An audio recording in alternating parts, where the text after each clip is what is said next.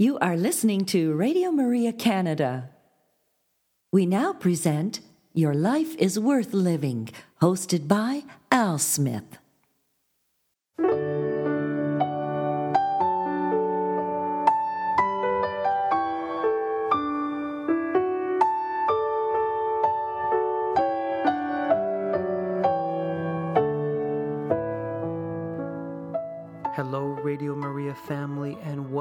To this week's edition of Your Life is Worth Living Reflections from the Venerable Archbishop Fulton J. Sheen. For over 50 years, Archbishop Sheen captivated audiences on both radio and television. Millions tuned in each week to hear his messages of hope and encouragement. On this week's broadcast, we will share a few of those reflections with you. And so we'd encourage you to sit back and relax and enjoy one of the greatest communicators of our time, the Venerable Archbishop Fulton J. Sheen.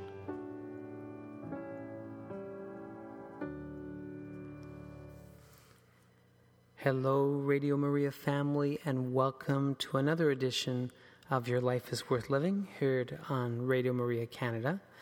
And uh, boy, it is great to be alive, and it is great to continue to be fed by the Word of God. But uh, what's beautiful is that Bishop Sheen interprets the Word of God for us. He makes the Scriptures come alive. And so today, Bishop Sheen will share two lessons with us. Uh, he's going to give us an economics lesson. And I know many of us need help with money, understanding you know, goods and services, understanding how to balance a budget. But uh, Bishop Sheen, back in the 1950s, knew what we were thinking. And uh, so he's going to share his lesson on economics today. Uh, and then we'll continue, of course, with his catechism series, where he'll be talking about the effects of original sin. And so please stay tuned with us today and enjoy this hour of reflection. Uh, so let's begin with prayer. I love praying for the intercession of the saints, and as many of you know, uh, Bishop Sheen's uh, cause is uh, before uh, the Vatican to uh, help him, of course, one day become declared a saint. he has, at the time of this recording, has been declared venerable, which is worthy of. Um, I have to get my dictionary out again, the word venerable, but let's just say the church has recognized him as everything is pre approved. Uh, he is to be revered. And uh, so, again, you can trust Bishop Sheen's writings, his teachings. Uh, take that to the bank. And so, we love to pray for his intercession. And so, uh, we're going to pray for a spiritual favor. Uh, so, everyone knows what uh, things they'd like to be have their prayers answered. And we'll ask Bishop Sheen for help today. So, please join me. Name of the Father, and the Son, and the Holy Spirit. Amen. Eternal Father, you alone grant us every blessing in heaven and on earth, through the redemptive mission of your divine Son, Jesus Christ, and by the working of the Holy Spirit. If it be according to your will, glorify your servant, Archbishop Fulton J. Sheen, by granting the favor I now request through his, through his prayerful intercession. And here let us mention our request.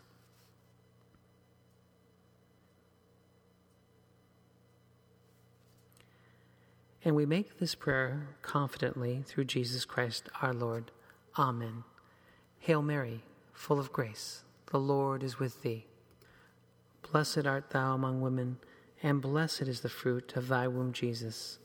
Holy Mary, Mother of God, pray for us sinners, now and at the hour of our death. Amen. Our Lady, seat of wisdom, pray for us. name the Father, and the Son, and the Holy Spirit. Amen. Please enjoy now this reflection on economics by the Venerable Archbishop Fulton J. Sheen. Friends, I understand that last week in a Philadelphia home an arrangement was made whereby the little girl said to the mother, I will be quiet while you listen to Bishop Sheen, and you be quiet while I listen to Hopalong Cassidy. I think the way it's going to turn out is the mother's going to be very fond of Hopalong Cassidy. Well, as we announced last week, our subject tonight is economic. We might just as well plunge right into it like the golfer that was on a course, and he said to some other golfers, he said, do you mind if I play through? I just heard my wife is seriously ill.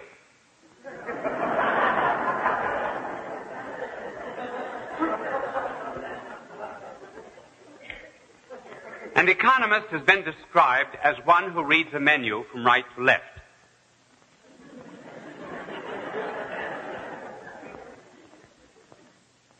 He is also one who has a Phi Beta Kappa key on his watch chain, but no watch. really, the science of economics today is, for the most part, a science of description.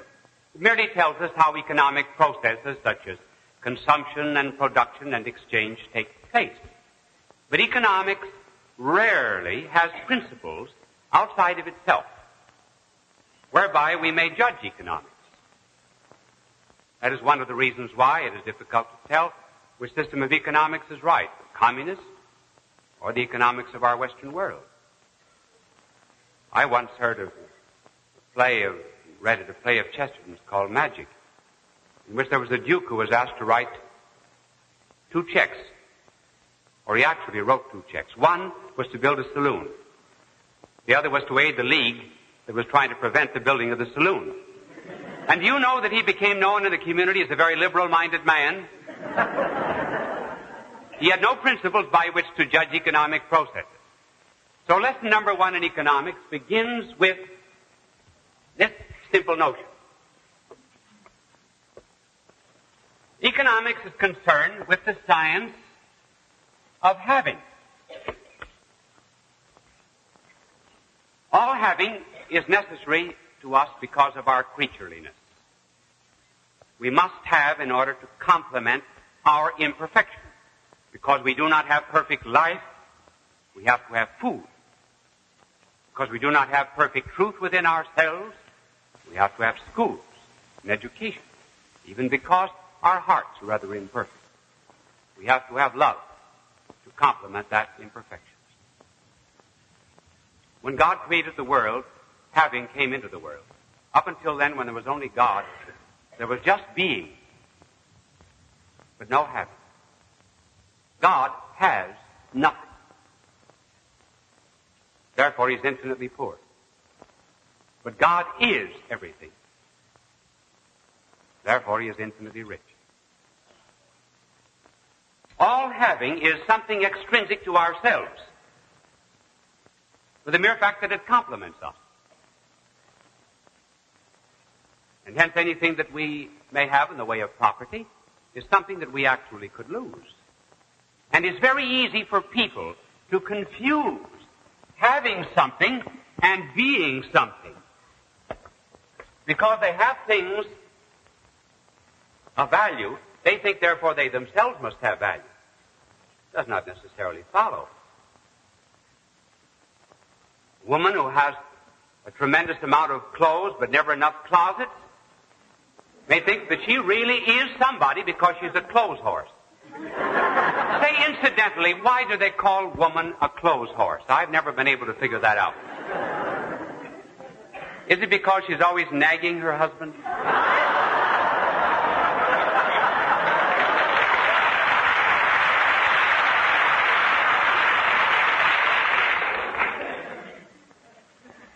Having is concerned with property. Now, property is of two kinds. Property may be either real property or it may be token property. Real property, chalk, cabbages, spinach, ice cream, beds, land. Token property is an artifice or a symbol that stands for real wealth. Stocks, bonds, credit, money that has been folded, and money that has not been folded. there is a natural limit to all real wealth. That is to say, a man, for example, does not want an infinite suit of clothes. There isn't anybody that wants his bedroom just chock full of beds. Unless he's fond of a lot of bunk.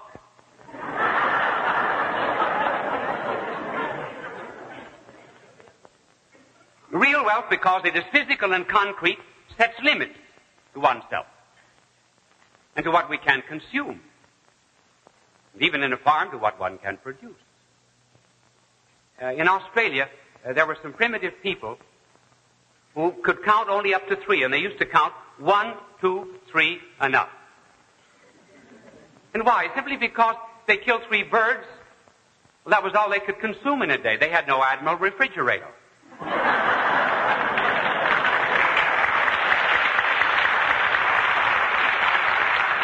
I said they were primitive people. On the contrary, well, I might say as regards real wealth, that is why agriculture is one of the very natural avocations of man, is because nature sets limits to what will be produced, as man's own nature sets limits to what will be consumed. But token wealth, that can be infinite.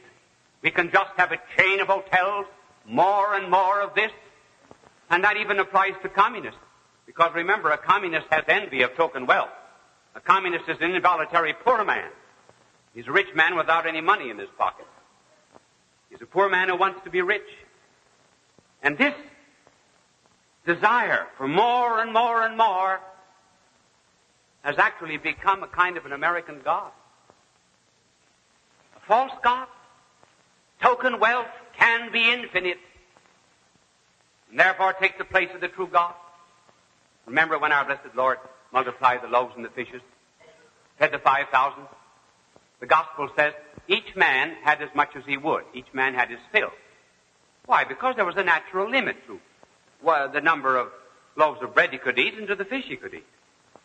But suppose that our blessed Lord went around and distributed $10,000 war bonds. Can you imagine any one of those thousand, five thousand saying, Satis est domine, that's enough, O Lord, no more, just one.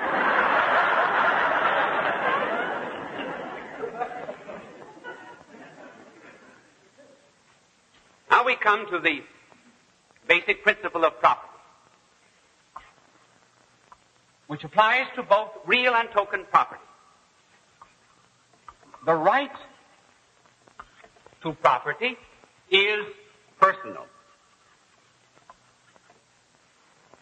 The use of property is socially conditioned. These two principles must never be separated. The right is personal. Man must have private property because a man can work better on that which is his own than on that which belongs to someone else.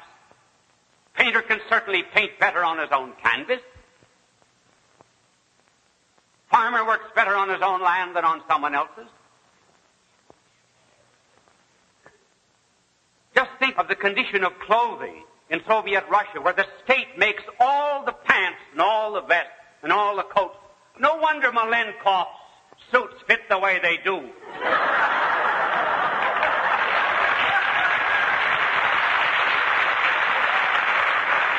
I bet Malenkov would like to be Malik and get over here where he could get some good American tailoring.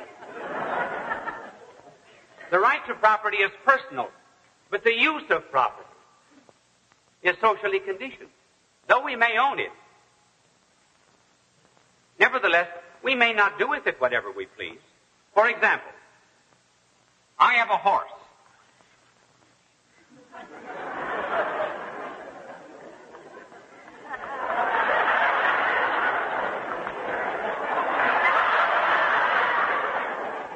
You know, if I if I just get a little worse, I can have one of my drawings in the Modern Art Museum.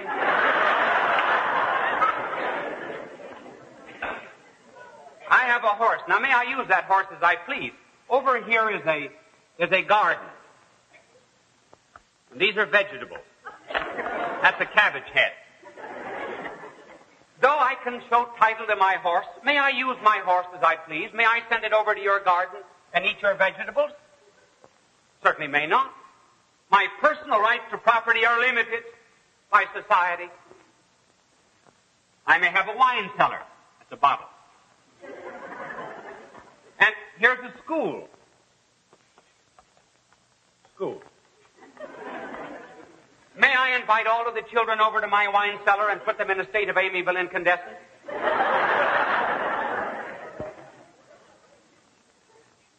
the, the wine cellar might be mine, but I may not use it as I please. A girl has a shotgun. Can she use the shotgun as she pleases? Can't get a man with a gun.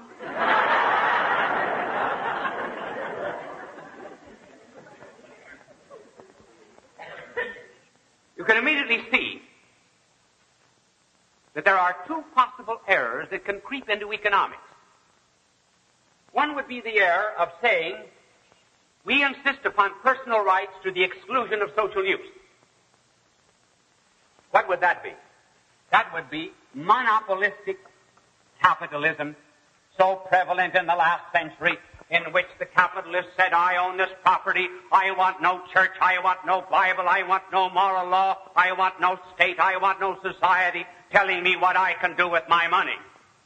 And that resulted in the concentration of wealth in the hands of the few, the impoverishment of the masses, a system to a great extent that was broken up, thanks be to God, rightly by the advent of labor unions.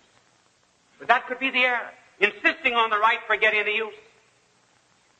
And the other error of insisting on the social use and forgetting the personal rights is obviously communism, in which all property belongs to the state and a man has no personal rights whatever. Then the state owns all the chickens, all the eggs, all of the hens, and it has a state cook that makes an omelet, and you eat the omelet whether you like your eggs that way or not. These are the two economic systems that are both wrong simply because they violated a basic principle of property. Now we come to the application of some of our principles. And the first application has to do with individuals. Every individual is entitled to personal property, to returns on that property. He is entitled to enough personal property to care for himself, for his family, to give them security for the future, as well as an education.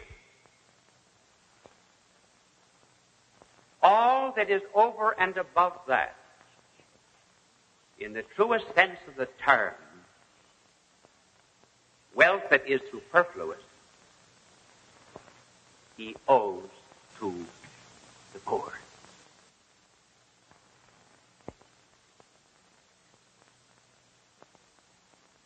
He cannot say the personal pronoun mine. In the same way, the bed on which he sleeps, as he can say mine of his second yacht. His right diminishes as it gets to superfluity, and social needs then begin to emphasize themselves. Now that incidentally is why on a program such as this, every single cent that I receive, I give to the poor. Poor of Asia, poor of Africa, poor of Oceania. Do not keep one single cent for personal expenses. My angel doesn't get anything. He doesn't even get his, his union dues. You know why? He doesn't belong to a union. He has no body. He couldn't even wear a union suit.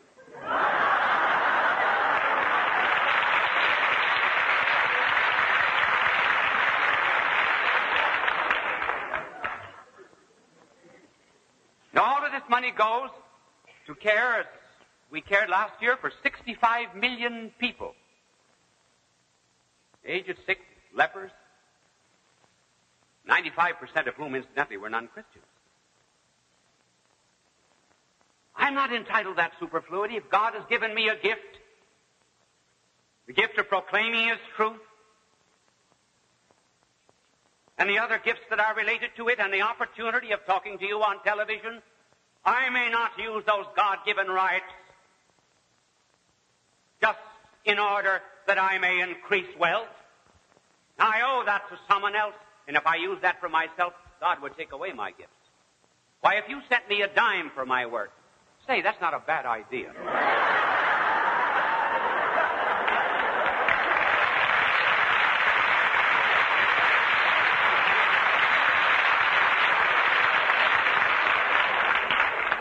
Will you? Don't ask for return, then we won't have an overhead of a stamp. Thanks. God love you. All right. Now, the second principle. Suppose a man is the head of an industry. He is entitled again to all that is necessary for himself, for his family, for their security, and for his station in life. Then what about the superfluity? He may use that superfluity to pour it back again into his business in order to increase employment and aid the social good. That man is then doing a work of munificence and liberality and is to be praised for it.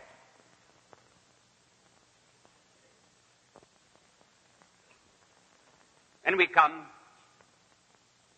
to our third application. Third application is to a corporation. Because many of the corporations of today are made up of both real and token property. When one speaks of property, one cannot anymore just speak of individual property. These tremendous industrial organizations are part of our modern life, and we do not wish to have them destroyed. The problem is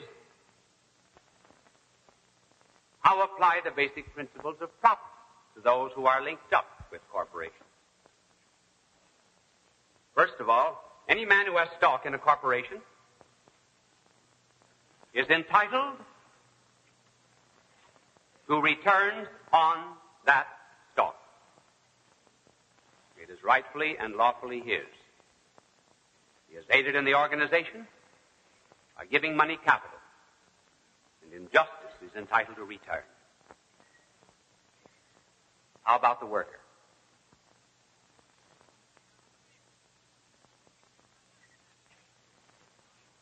The worker does not give any cash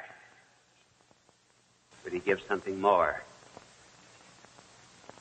He gives his life. Not just this day's work and that day's work for which he receives a wage, the sum of all of the days, the rearing of his family, the beginning and the end of his physical existence. He is also entitled to some part of the social wealth he, which he helps to create, just as the stockholder is entitled to something.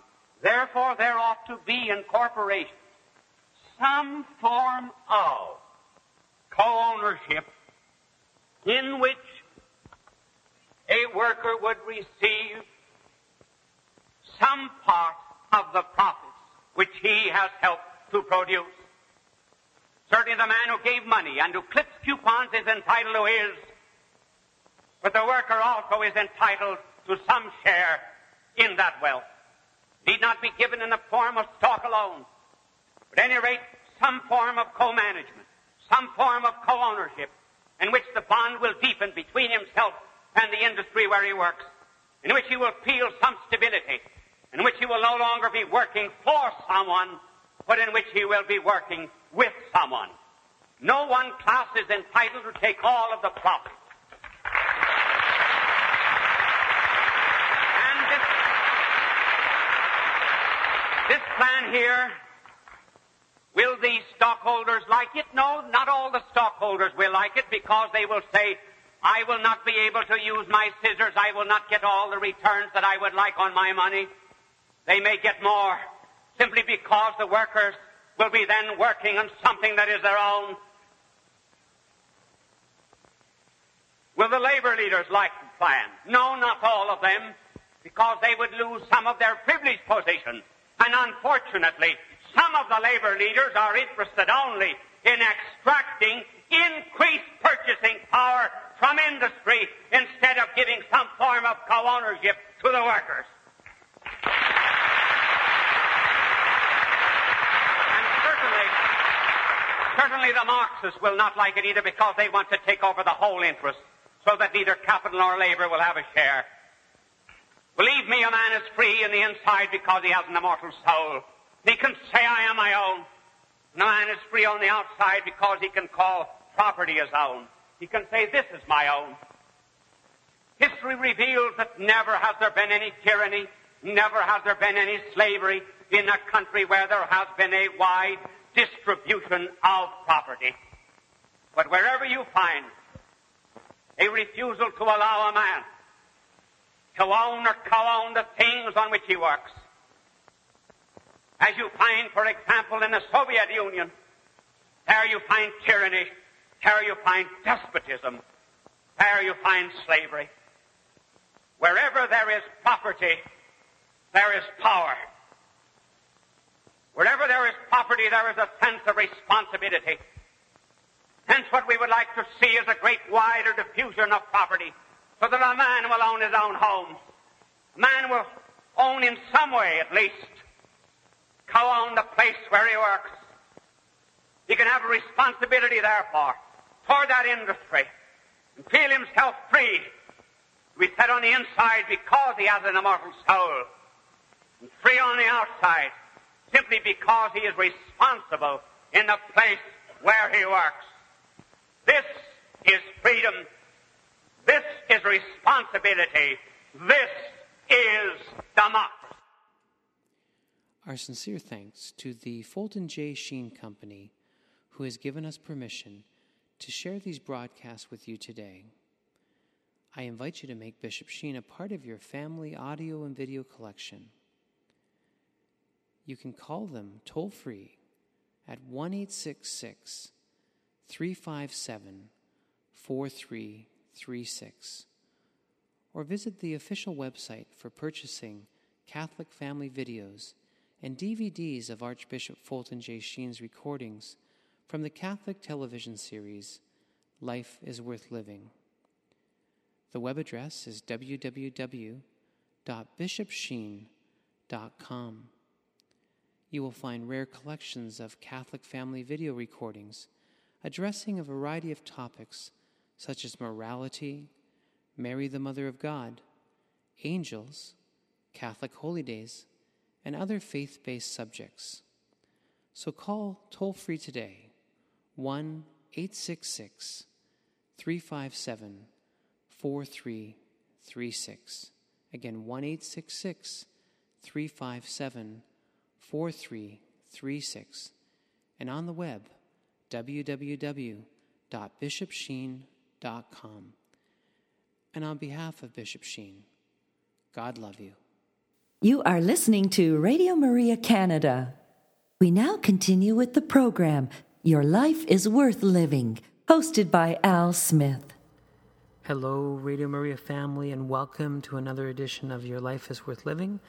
I hope you enjoyed that reflection from Bishop Sheen about economics. You could see he had a great love for the worker, uh, for justice in the workplace, sharing of the wealth, uh, fair wages, uh, all these things, good working conditions. Uh, he was really being an ambassador to so many people because uh, he knew that people were working hard for their money. He knew there was abuses in society that people were being, being taken advantage of, and so he was an advocate for them. So uh, let us put into practice a little bit of what we learned today through that lesson. And so now I want to focus your energies onto the catechism side of our program where Bishop Sheen will t- teach us the faith. And so we're on lesson number 23 of 50, and uh, this lesson is on the effects of original sin. Please enjoy. Peace be to you. Already there is a background about original sin.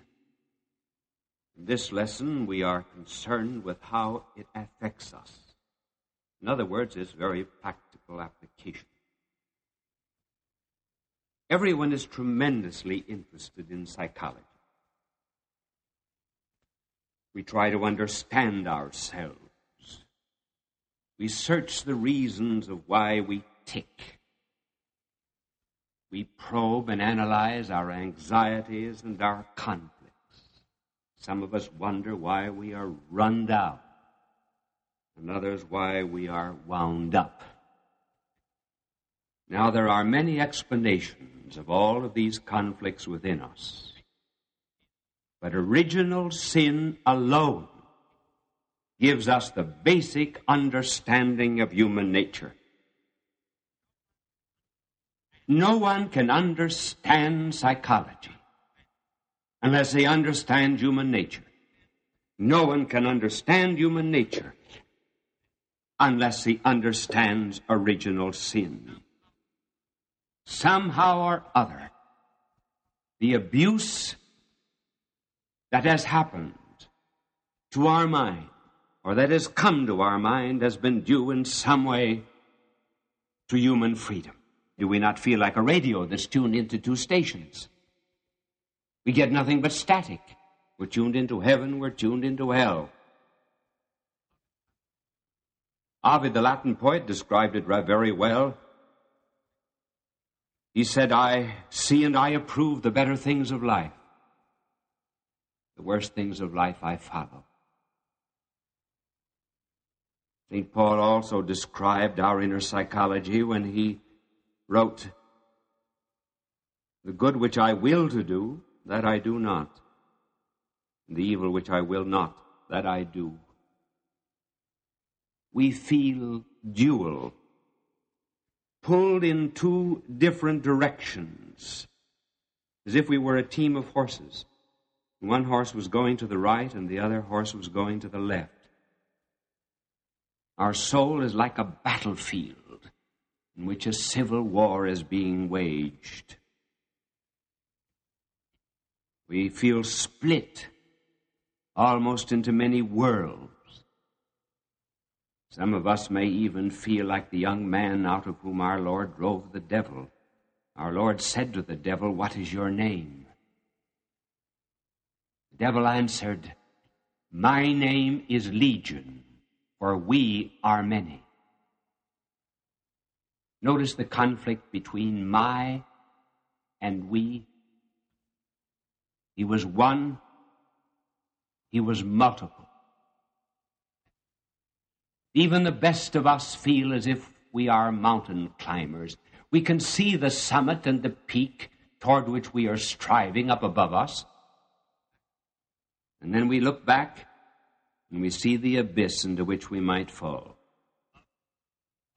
Above is what we ought to be, and below is what we can become. As a poet has put it, within my earthly temple, there's a crowd. There's one of us that's humble, one that's proud. There's one that's broken-hearted for his sins, and one who unrepentant sits and grins. There's one who loves his neighbor as himself, and one who cares for naught but fame and pelf. From much corroding care I should be free if once I could determine which is me. Now, there are explanations that are given for this conflict within us. They are true to some extent, but actually they're only partial. These false explanations can be reduced to three. One is psychological, the other is biological, and the other is economic. Uh, they are, I should not say, altogether false. They are just partial explanations. The partial explanation is the psychological. It tries to find out what has happened personally to us in the past. Some will say the reason we have uh, this particular psychosis is because we were frightened when we were locked in a closet one day because we were bad. Or else because our parents scolded us when we tried to manifest our interest in a particular kind of pleasure. And conceivably, it might have been sex. In other words, whatever is wrong with us has a personal background. Therefore, in order to be cured of our difficulty, there must be an analysis of our subconscious mind. And if we can bring out of the subconscious mind the source of this personal conflict, we will be cured. Now, this explanation has some merit in it, but it is only a partial accounting for the way we are. It is wrong inasmuch as it assumes that if we are to find the source of the difficulty of any particular person, we need to go into that person's background. No. Everybody has a conflict. It is not just our personality and our psychological background that is wrong. Something has happened to our nature. Do not think that simply because you have a temptation that there's something wrong with you. And do not believe either that you have a monopoly on temptation. Everyone has temptations. Everyone in the world. You alone are not queer. Everybody is queer. If therefore we are to find the ultimate explanation, we must get beyond the person. We've got to get back to human nature. Something has happened to us, whatever it is, and it has affected every single human being in the world. Another partial explanation, and false because it is partial, is the biological. This assumes that we are the way we are because there was a fall somewhere in the evolutionary process. and we all have the traces of our animal origin. Now, this is hardly the explanation because animals left to themselves never have any anxieties. They may have natural fears, but they have no subjective anxieties in the strict sense of the word. A pig has no neurosis. Birds do not develop a psychosis about whether they will take a winter trip to California or to Florida. An animal never becomes less than it is. But a man can. And the reason is he is a composite of both spirit and matter. If we are to find the total explanation of what is wrong with man, it must be sought within man himself. When we see a monkey acting crazily in a zoo, we do not say, Oh, do not act like a nut. But when we see a man acting foolishly, we say, Don't act like a monkey. See, a monkey cannot get below itself, but man can. Because man is spirit as well as matter, he can descend to the level of beasts, though never so completely as to destroy the image of God that is in his soul. It is this possibility that makes the peculiar tragedy of man. Man would never be frustrated. He would never have an anxiety complex if he were an animal and if we were made just for this world. It's because of that summit, that peak, that desire for perfect happiness, which he does not attain, that he can become a seat of conflict. Therefore, the animal in us is not the cause of why we are the way we are. It is something more profound. A third false explanation, because it is partial, is the economic.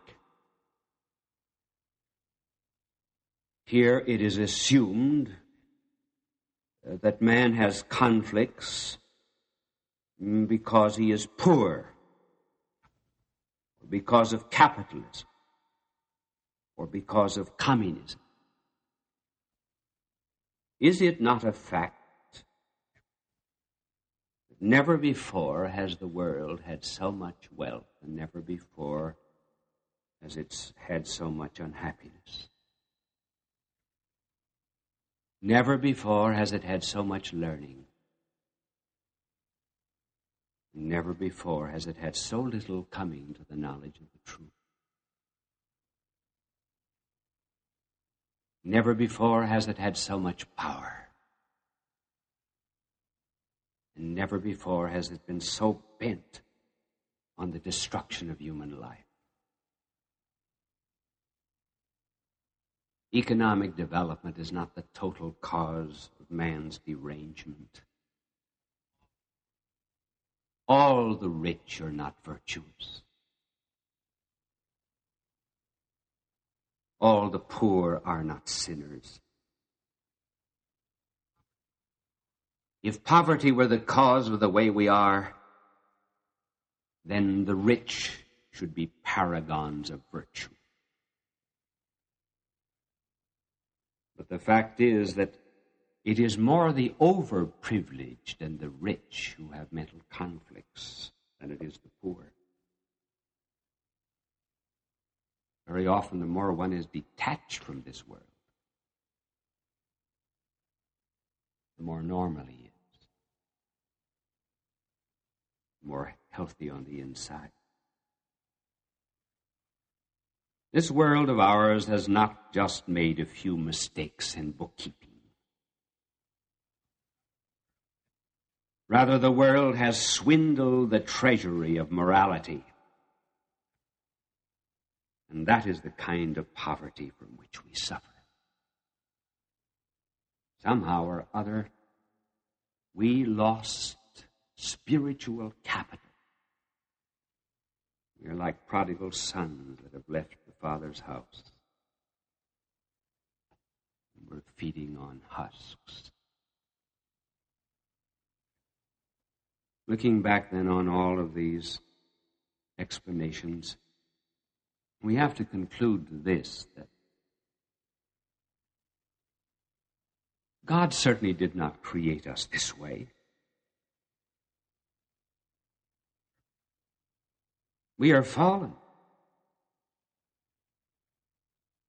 and the facts support this view. There is a voice inside of our moral consciousness that tells us that our immoral and unmoral acts are abnormal.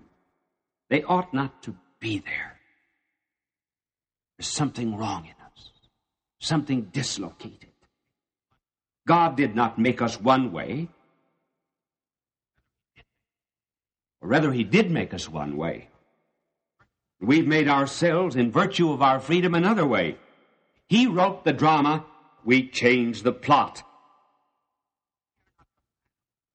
We are not just animals that fail to evolve into humans. We are humans who have rebelled against the divine. If we are riddles to ourselves, we are not to put the blame on God nor in evolution we are to put the blame on ourselves.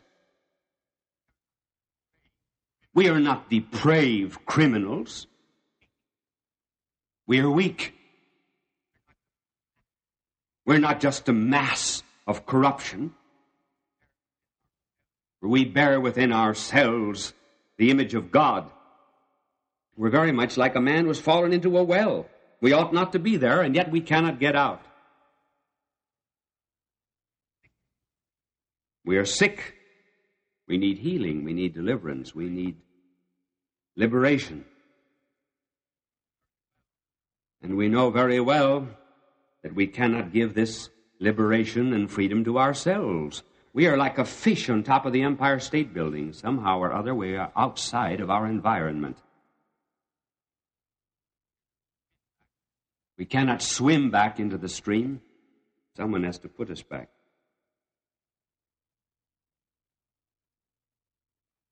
Now, it is true that God, as we said, has established a law.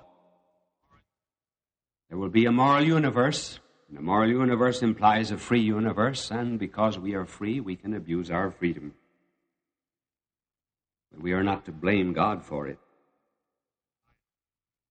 When you buy an automobile, you always find with it a set of instructions. The manufacturer tells you the pressure to which you ought to inflate your tires and the kind of oil you ought to put in your crankcase and the kind of gasoline you ought to put in the gas tank.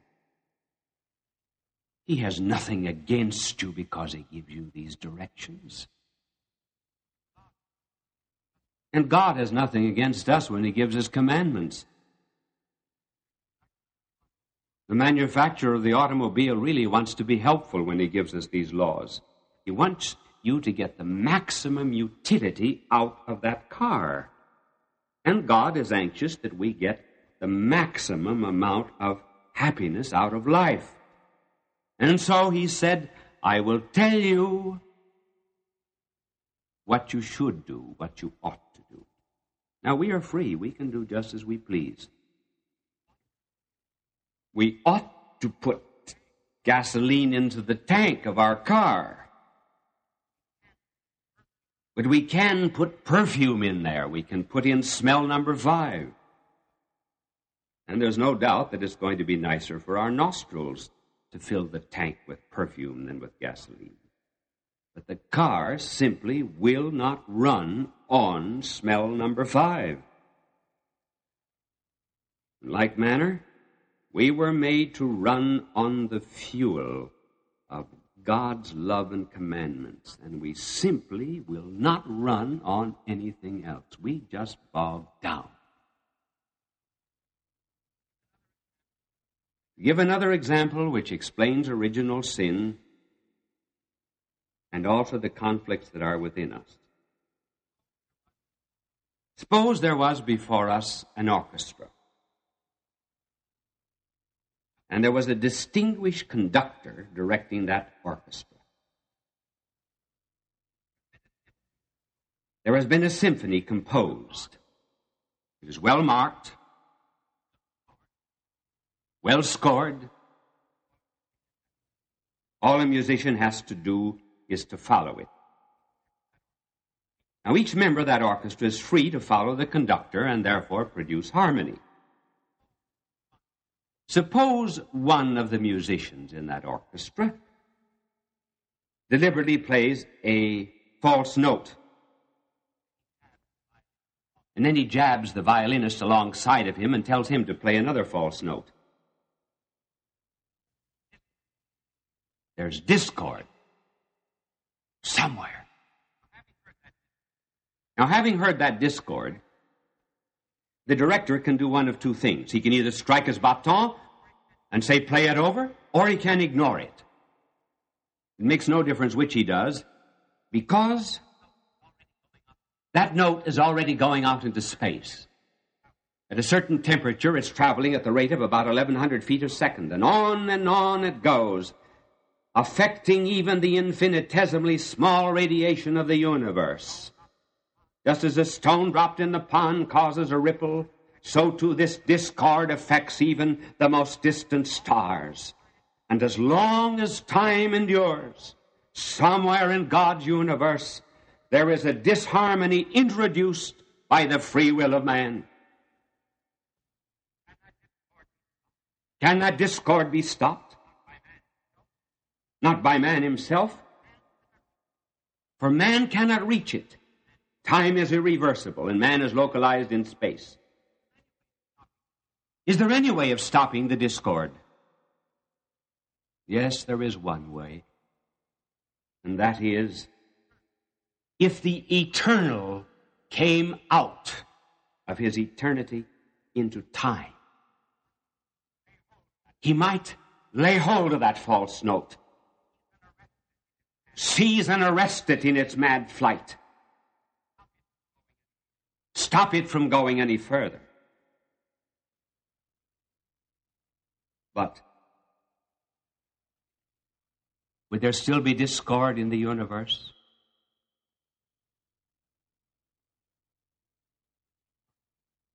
There could be harmony introduced on one condition namely,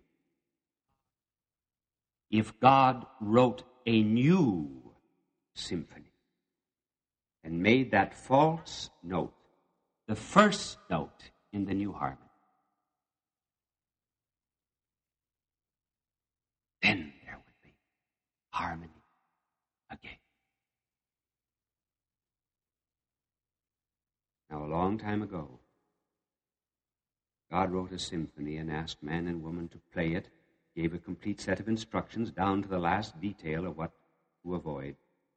Man and woman, being free, could obey the divine director and produce harmony, or they could disobey. The devil suggested that because the divine director had marked the script and told them what to play and what not to play, that he was destroying their freedom. And they believed him, and they introduced a false note into the universe and on and on through the human race, this individual and uh, discord continued to sweep, and it affected every single human being in the universe with this disharmony. And this discord even had its repercussions in the material universe. Thistles grew, beasts became wild. Man had to earn his bread by the sweat of his brow. Women brought forth their children in sorrow as a stream polluted at its source passes on its pollution through its length, so the original fault was transmitted to all humanity. And that discord could not be stopped by man himself because he could not repair an offense against the infinite with his own finite self. The debt could be paid only by the divine master musician coming out of his eternity into time but there would be a world of difference between stopping a discordant note and a rebellious man. The discordant note has no freedom. Man has. That's where the analogy breaks down. God refuses to be a totalitarian dictator. And therefore, he refuses to abolish freedom by destroying, or rather abolish evil by destroying human freedom. God could seize the note, but he would not seize a man. So instead of conscripting man, God willed to consult humanity again as to whether or not it wanted to be made a member of the divine orchestra once more. And so out from the great white throne of light comes an angel. And it comes to a woman whose name is Mary. And the angel asks Mary, in the name of God, Will you give to God a man? Will you give to God a new note out of humanity with which he can write a new symphony? This new man must be a man, otherwise God would not be acting in the name of humanity. But he must also be outside of the current of infection to which all men are subject. And being born of a woman, he would be a man, and being born of a virgin, he would be a sinless man. So the virgin was asked if she would consent to be a mother and she gave to God a man. And her answer was, Be it done to me according to thy word. Nine months later, the Eternal established its beachhead in Bethlehem. As he who is eternal appeared in time. And his name is Jesus Christ, God and man. He is God Therefore, whatever he does has an infinite value. And though this human nature of his is sinless, he makes himself responsible for all the sins of the world. As a rich brother takes upon himself the debt of his bankrupt brother, So our Lord takes upon himself all the discords and harmonies and all the sins and all the guilts and all the blasphemies of man as if he himself were guilty. As gold is thrust into the furnace to have its dross burned away, so he takes that human nature, plunges it into Calvary to have our sins burned away. Or to change the figure, since sin is in the blood, he pours out his blood in redemption, for without the shedding of blood there's no remission of sins. And then on Easter Sunday, he rises again with his glorified, sinless human nature. And this becomes the first note in the new creation, the beginning of the new symphony, which will be played again and again by the divine conductor. And how are other notes added? We're the other notes. If, like Mary, we freely consent to be added to that first note. And how do we become added? We become added by the sacrament of baptism, by which each man dies to the old Adam and incorporates himself to the new Adam, Christ. And all of these notes that are added to this first note constitute the new body of Christ, or what is known as his mystical body, the church. This is what it means to be a Christian. God. You are listening to Radio Maria Canada.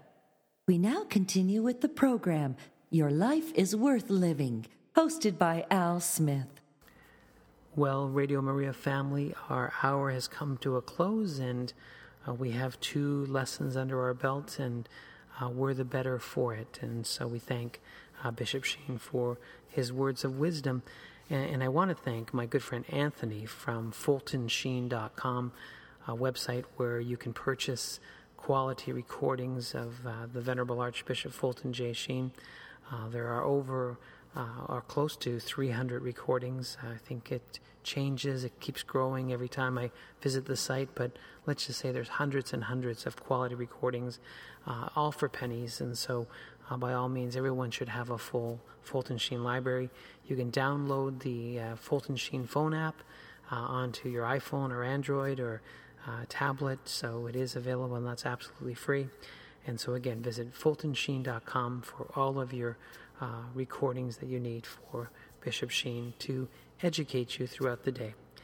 And so, until next time, may the Lord bless you and keep you. May the Lord let his face shine upon you and be gracious to you. May the Lord look upon you kindly and bring you peace. You have been listening to Your Life is Worth Living, hosted by Al Smith, here on Radio Maria Canada.